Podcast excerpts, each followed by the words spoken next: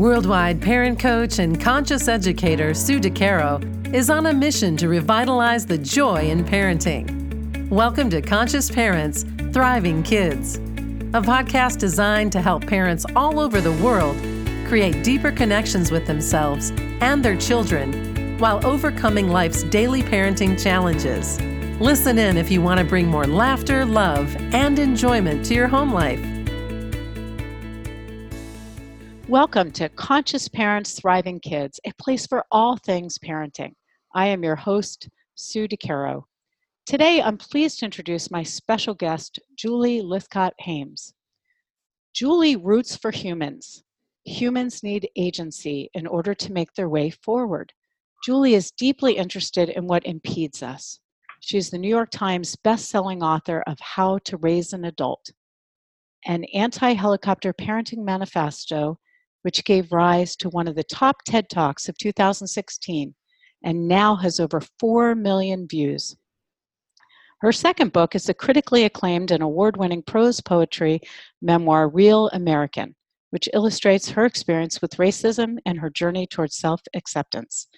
She is a former corporate lawyer and Stanford Dean, and she holds a BA from Stanford, a JD from Harvard, and an MFA in writing from California College of the Arts. She lives in the San Francisco Bay Area with her partner of over 30 years, their two teenagers, and her mother. Welcome, Julie. So happy to have you here today. Hi, Sue. Thank you so much for inviting me. I'm really looking forward to our conversation. Me as well. I'm a huge fan of your book and your work and your talks on how to raise an adult. In a previous meeting, we had chatted about some of the challenges that parents face today and how important that we shift this perspective. I would love to dive in and talk about some of the most important issues there. Can you share with our listeners why we need to look at our children from the standpoint of quote unquote raising an adult and how that might differ from the common practices that we might engage in now? Yeah, Sue, well, first of all, thank you for always being such a huge fan and supporter. I really appreciate it. And, and uh, really respect the work you do. So it's just fun for me to get to be here with you and your listeners today.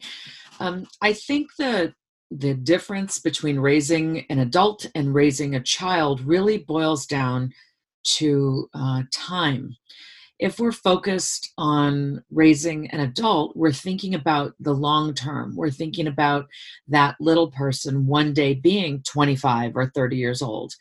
Um, and it allows us to stretch our uh, our minds to that point. What do I imagine this child will need to be capable of doing in order to thrive out there in the world as a 25 or 30 year old? And what am I doing in the present to make that opportunity for thriving more likely to eventuate rather than uh, raising my child in a way that means they'll forever be a child and forever dependent upon me if we if we think of of just being in the moment with this child around this childhood um, without contemplating the adult years um, we may forget that our task is really to impart in this child all the skills they're going to need to know, all of the habits they're going to need to cultivate if they are going to be able to survive without us. That's the imperative we must never let go of our child, if we're successful as parents, it's because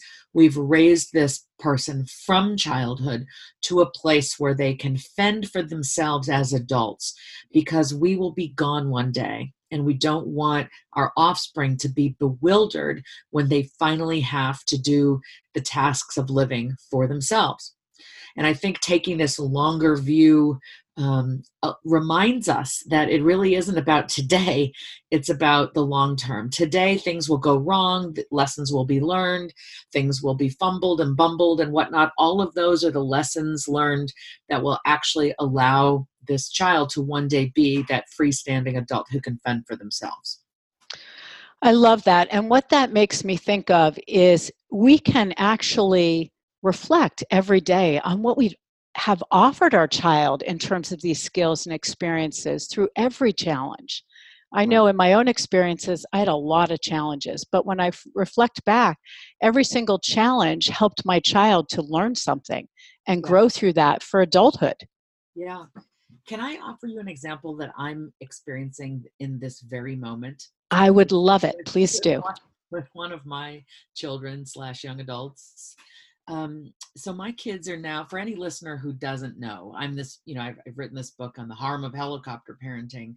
Uh, but lest you think I'm I'm this finger wagging critic, um, I'm actually fully um, embracing the fact that unfortunately I'm a helicopter parent too.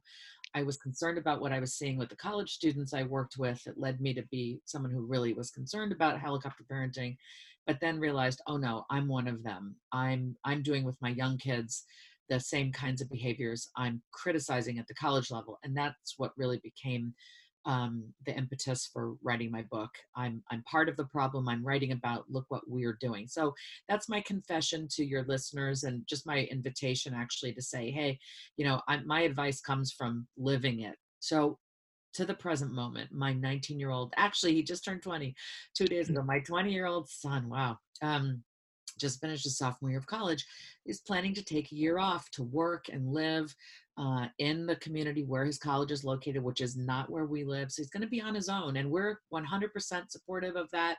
Conceptually, we're excited. We expect him to earn his keep, pay his bills, all of that. And we came to appreciate that. That's a pretty jarring transition to go from home to college, where a residential college where all of his needs are largely met, to living on his own with a bunch of people his own age. And we realized if he's to be successful out there this fall, we need to do more at home this summer to to help him prepare for that he has a full-time job this summer and we came to realize look if we make him if we buy the food if we go to the grocery store and buy the food and make him the food that he would take to his job um, he's not learning this tough task of budgeting for food going to the grocery store planning the time of day when you do that keeping your groceries fresh keeping them stocked. Um, you know my son knows how to make food make himself meals. That's not the piece i'm focusing on.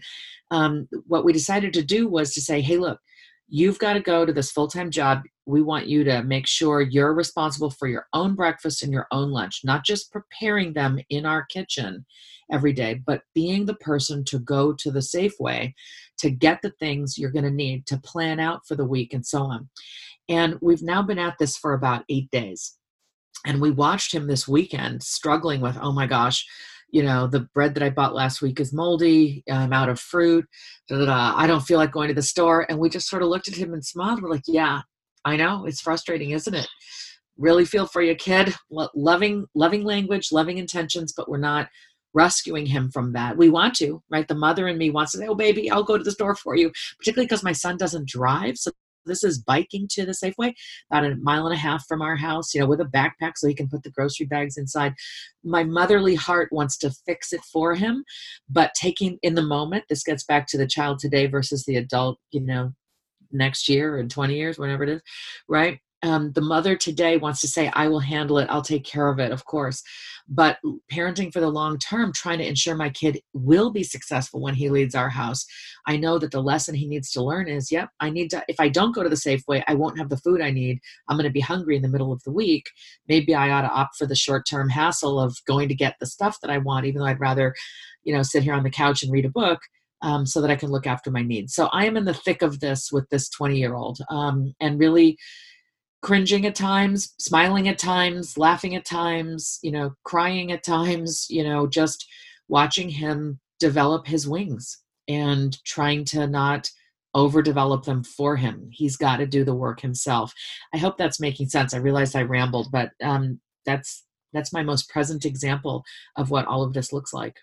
It's it's totally making sense, and I I love this story because for so many reasons it highlights a lot. Our children are learning how to financially manage their day to day, moment to moment lives and also feeding themselves and preparing and planning. That's all part of it. And I love how you're sharing your own work with this in your day to day life. I think that's huge because we're all living this. We're all living this. We're all navigating. We may be at different levels of consciousness with it and different levels of abilities and stepping back but we're all working through this, I think, as parents and looking at our children through a different lens and trying to help them be the adult they're going to be by right. learning things today. Right. I have a very similar situation just teaching financial responsibility to my 21 year old who is also home this summer and actually working in an internship where she's spending money and not making any money because it's it's there's no payment and she has to pay for parking and drive a half an hour to get there. So we talk about how to make up the difference with a part-time job and be able to do all and balance all successfully. And I think there's so many key ingredients, and I know you talk about this in your book, but building resilience in our children is one element, not fixing all their troubles and trials and tribulations, but being able to help them to learn what resilience looks like and advocacy looks like and navigating those daily challenges looks like in their own lives by the examples that come to them and us just helping them and serving them in a way that moves them forward, not fixing it and solving it and putting a band-aid on it. Yeah. Correct? Yeah, I'm and I'm hearing Brene Brown's wisdom uh, coming through in in your words right now, Sue. You know, she's our our she's I I think of her as our one of our biggest thought leaders on um, resilience and um, being empathetic with somebody when they're experiencing a difficulty. Um, she's got a great quote about, um, you know, with a parent and child. You, you, the parent says to the child, "I can't take your pain away, but I can sit here with you as you experience it." And I think our impulse these days, um, in modern day middle to upper middle class and wealthy parenting, is to try to take the pain away or make sure the pain never happens at all but there's so many life lessons that are learned because of the pain lessons that make the person stronger and better able to withstand the bigger challenges to come that's what resilience is. That's what resilience means. And you're absolutely right you know i i wanted to to prevent my child from experiencing the discomfort the frustration um, but i was able to summon the language um, which was you know empathy. I i know this is frustrating. I know this is frustrating and i i feel that it's hard for you and and i can't even begin to imagine how hard because i'm 51 and i have long forgotten you know when i was first learning these things but um, my kid has add on top of it all which makes all of this planning and preparation a challenge all the more reason to want him to develop the ability though right? So if I, I try to take an empathy plus empowerment approach. Empathize with the language. I know this must be hard. I'm so sorry that you're struggling. And then empowerment is, you know, um, but I'm confident you're going to get there. I'm confident you're going to be able to do it really well one day. And you're not going to be able to do it really well here at the outset, but you have to start and it's going to be baby steps. But, you know, I believe in you and I, and I know you're going to get there and I'm, and I'm here rooting for you. And boy, does that take a, a, whole lot of emotional wellness on the part of the parent. Because if we're insecure and unwell and unhealthy, we make it about us. Oh, no, he can't do this. It's my fault. I need to fix it. You know, it looks bad on me if my kid can't do that. All of the I, I, I, I ego stuff coming out of our own psyche can really get in the way of us allowing our child to walk this life path and have the experiences they need to have that will strengthen them and make them successful in the future. That's brilliantly said. And I think those three words that you pointed out empathy, compassion, and empowerment are things that I see every day in my coaching practice that parents are striving for. They may not know they're striving for when they originally come to me, but through the work we do together, empowering our kids by believing in them is enormous every child needs to be seen, heard, and valued. And I think part of that, seeing them, hearing them, and valuing them, is also believing in them with, with language that shows them. Yeah. Yeah, I mean, if I'm going to be super honest with you um, and your listeners, and I really want to be, um, there was an event, there was a conversation just yesterday around this that did not go well. Um, so I've kind of glossed over it. um, the, it ultimately went well. The truth was, um, I initially reacted with a bit of, um, you know, he was frustrated, didn't want to go. And I said to him, okay, I'll make you a deal. You know, I'll take you this week. He didn't want to bike to the store. I'll take you this week, but you have to, you know, I want to see a better attitude out of you next week and you're going to do it. And I realized as I was saying it, like, I'm rescuing him. I shouldn't be doing this. This is counterproductive. Um, I also had a bit of edge in my voice, which probably sounded like judgment, fear, or worry. And he got frustrated and was just like, I'm going out for a walk, you know, and left. At which point, my 17 year old daughter paused what she was doing and said, Mom, Dad, I think what my brother needs right now is people who are rooting for him, not judging him. This is hard for him. And, you know, I just want to be sure that he knows that we're in his corner and that, you know, and all of a sudden, look, I'm like trying not to cry as I relay this to you, Sue. My 17 year old daughter was showing up as the wisest one in the room and reminding us of what, you know, I'm able to now articulate to you and your listeners. I knew that what she was saying was absolutely right. So when my son walked back in, I said, you know what, honey, I want to apologize for how that conversation played out for my role in it. You know, I I used a tone that was critical and and was based on worry and judgment and fear. And what I want you to know is I believe in you and I love you, and I know you can do this. So I I, I ended up circling back around with the right language. Uh, thanks to the wisdom of my very observant daughter, who rarely pipes up and says anything like that. She's she's a great kid, a great young young woman. Um, but boy, she was paying attention. And if, in case I needed any further proof, like the kids are always paying attention. Mm-hmm. This was the younger one who I thought was just on Instagram. She was noting every single aspect and decided to step up and advocate, not just for her brother, but for a better family dynamic that would ultimately uh, prove to be more productive and my son just responded so beautifully um, to that apology and just leaned in and just kind of nuzzled my neck and said thank you mom and you know um, and i'm feeling better about things and i'm definitely going to go to the store i want to get that taken care of and blah blah blah you know it was just it all turned in the right direction Wow, I have chills. Thank you for sharing that. And you know, it's it's good to know you're human, Julie. and I think that, you know, for our listeners, sometimes when we do this work or we write the books that you have written, people don't necessarily realize that we are human too. And part of being human is to step into the muck occasionally yeah. and be able to move through it, yeah. which your daughter is learning and has learned so much through you and from you mm. that she was able to remind you of the way in which you wanted to be, probably, and just miss the mark in that moment. And I think that's just a huge testament to your entire family that everyone is picking up the vibration, the energy, and what you teach and write about all over the world and reminding you when you step off course, which as a human being, we do step off course. We all step off course. But to be able to circle back and apologize is also another opportunity for your children to learn from you and also to be in that fold of belief again when we step away from it. So there's so many opportunities in that example that are so important to highlight.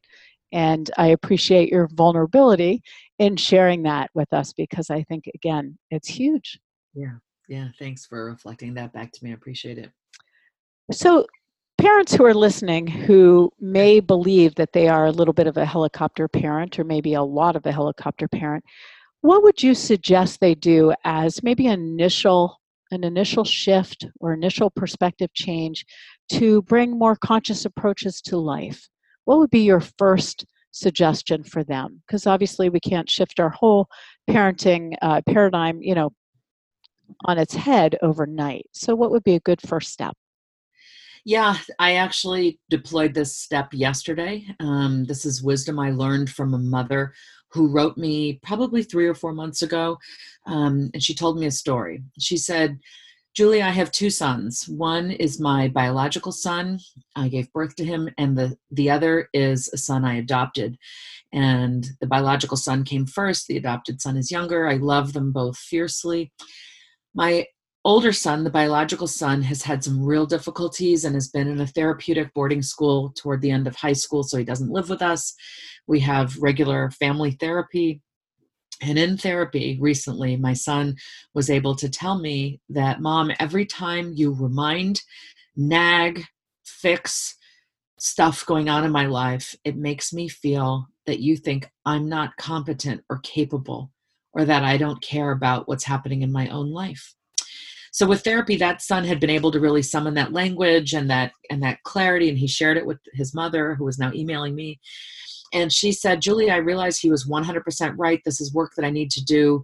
Um, i realize i'm trying to fix and mold and shape and handle everything in his life because he's my biological son and i feel that his outcomes reflect poorly or or well on me because he's got my genes. Whereas with my adoptive son i love him just as fiercely but because he's not genetically related to me i don't feel that his outcomes reflect either poorly or well on me. They're all his. This is her philosophy right? So i'm she's just having this aha moment like i'm actually able to be a better mother to my my adopted son because i don't feel the need to fix and control uh, his circumstances and outcomes and I thought there's a lot of wisdom in that. If we could all bring a bit of psychological distance to parenting instead of this psychological intertwinedness where your life is effectively mine, your outcomes make me look good or bad. If we could take that step back and just insert a little bit of distance between our life and our child's life, um, then we can give our children the room they need to breathe and dream and try and fail and pick themselves back up and learn the lesson. So, you know, I it's it's hard to sort of advise people like treat your kid as if, you know, it's your adopted son instead of your biological son. Again, the love is no different, but just the degree of control this mother felt. The way that I've been able to extrapolate it is treat your try to treat your kid as if they're your best friend's kid you know your best friend has a kid you've seen them grow up since they were little when you go over to their house or they come over to yours you're like hey kid how you doing? How's life? Tell me what's good. And the kid starts to open up and talk because they trust you you're a trusted adult. And then they say oh but i'm doing really terribly in chemistry. You don't feel the need to call the chemistry teacher. You don't feel the need to get them on khan academy to get them better at chemistry. You don't feel the need to do the chemistry homework for them as you might with your own kid right? Instead you say wow tell me more about it. How's that going? You know can i help at all? Or you know let me know if i can help and you know i'm sure you'll figure it out. Go talk to your teacher. You, know, you give them advice. You give them loving guidance. You empathize and empower but you don't feel the need to fix. So it is this psychological distance. It feels paradoxical i know because you're thinking wait a minute. I'm supposed to love and protect this child and do you know and be for them everything they need until they can do for themselves. And so, in your mind, you may think that that's this kind of enclosure, this sort of wrap around your arms, your heart, your body, just holding this kid. The point is, no, you've actually got to remove your hands and give a little distance, and so your child can get to be more and more of their own person. Um, that's the psychological shift that needs to to be made if we're overparenting. And that little trick, think of them as your best friend's kid, might be enough to remind you of how you would show up for that kid versus the extent to which you might be really hovering, almost suffocating, uh, stifling your own child's uh, independence. And I think that's a great example because your best friend's child will share with you because of how you're showing up. Right. And so many parents, as I'm sure you've experienced, feel like their children won't share or don't share with them. Mm-hmm. But it is the hovering sometimes and the fixing and the solving and maybe even the lack of belief that make children shut down sometimes and not share the true nature of their lives, what's truly going on, what they're truly feeling. So I think this psychological distance that you mentioned is very powerful it's a very powerful step to step back because only when we step back can we truly see our child, number one, actually see who they are in the world. Watch them as they navigate for themselves, not as we navigate for them and they sit in the back seat. And secondly, I think it helps us to see what they're capable of. We do not know if our children are capable of tying their own shoes if we've never given them permission. And I know, you know, that's talking about very young children, yeah. but it's true of every stage and every age and stage of development is we don't know what they're capable of if we're always doing for them right. and i stepped back several years ago and i i find it amazing to watch my children's capabilities and light shine even if they're not sure how to navigate they start to figure it out instead of me reading everything and filling out forms and solving all of the things that come their way. I think that that stepping back is just one of the biggest gifts we can give a child to see who that child is, allow that child to go forth in the world day to day, moment to moment, and really show us what they're capable of. Mm. Yeah, beautiful. Well, we could go on for hours because we're both so passionate and fueled by this. And I, you know, I love what you shared and the stories that you shared. I think will be very inspiring for all of our listeners. So, as we close, I'd love to share your website with our listeners, which is www.julielythcott-haims.com, and I will share that as well in writing so people can check out your website.